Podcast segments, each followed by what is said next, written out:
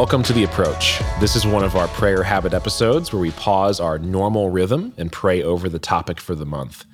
My name's Connor Owen, and I'm on staff at World Gospel Mission. Well, a couple weeks ago, we talked about what holiness could look like inside of the next generation. And I don't know about you, but this really excites me. Today, what I'm going to walk us through is geared at parents, that's for sure. But if you're not a parent, that is okay still apply this to the young person or that next generation person in your life. Maybe that's uh, nieces or nephews or grandkids, or maybe you want to share it with a friend of yours who is themselves a parent. So, as we go through scripture, we see a difference in families from the Old Testament to the New Testament. In the Old Testament, there were these larger networks of extended families. So, think aunts, uncles, grandparents who were together, who lived together and worked together as these bigger and larger units. Think about just the first few books of the Bible and the emphasis that's placed on family lines and who belonged to who. Well, then in the New Testament, we see a shift. So urbanization happens, Roman towns become more popular, and what happened was extended families became more splintered and they began to break down.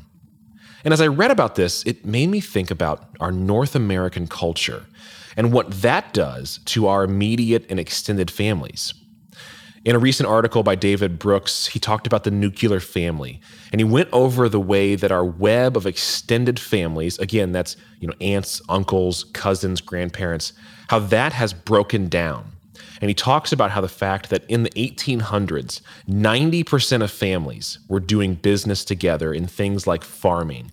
And he's not talking about just mom, dad, and the kids. He's talking about extended families who were working toward a common mission. So, grandparents, aunts, uncles, cousins, all doing something together. And this is what author and pastor Jeff Bethke calls families who are on mission together. However, something changed.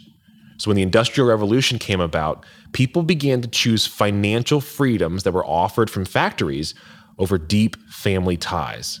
Individual freedom began to trump commitment to family. In other words, culture impacted families.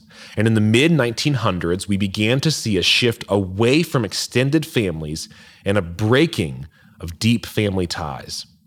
Sounds just a little bit like the same problem that we see in the New Testament, doesn't it? What type of language did Paul often use when writing his New Testament letters to the churches? He used a lot of family language, inviting people into God's family, a family that Jesus expanded through his work on the cross. And that's where we'll begin today. I'll read a passage over you as a way of reminding you of the family that you belong to, that your children belong to, a deep and rich and wide family in Christ. This is from Galatians chapter 3, verse 29. And now that you belong to Christ, you are the true children of Abraham.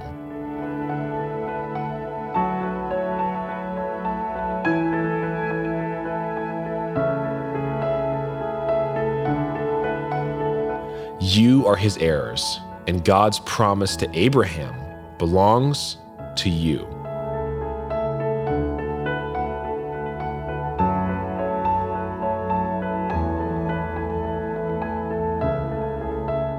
Well, we know one thing family ties were stronger in the 1800s than they are now, and they were stronger in the Old Testament than they were in the New Testament.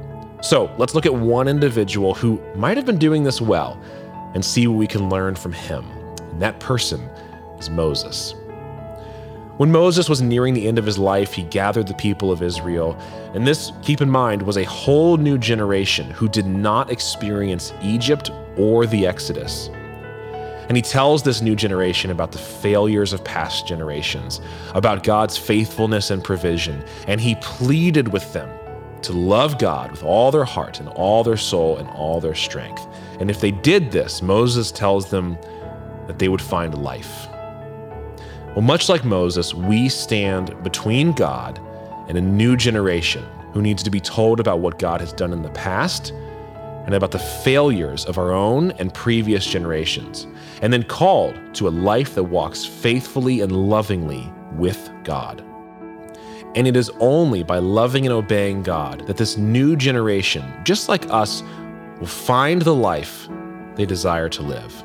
And as parents, we really have a duty, just like Moses, to help them understand where they come from, who God is, what He has done, and the life He is offering them. I wonder if you could talk to God and ask Him to remind you of a blessing that He's placed in your life, and maybe you could then share that with your Gen Zer or your kids or your nieces or nephews as just a way to begin telling them about who God is and what He's done for you. Talk to God about that for a little bit.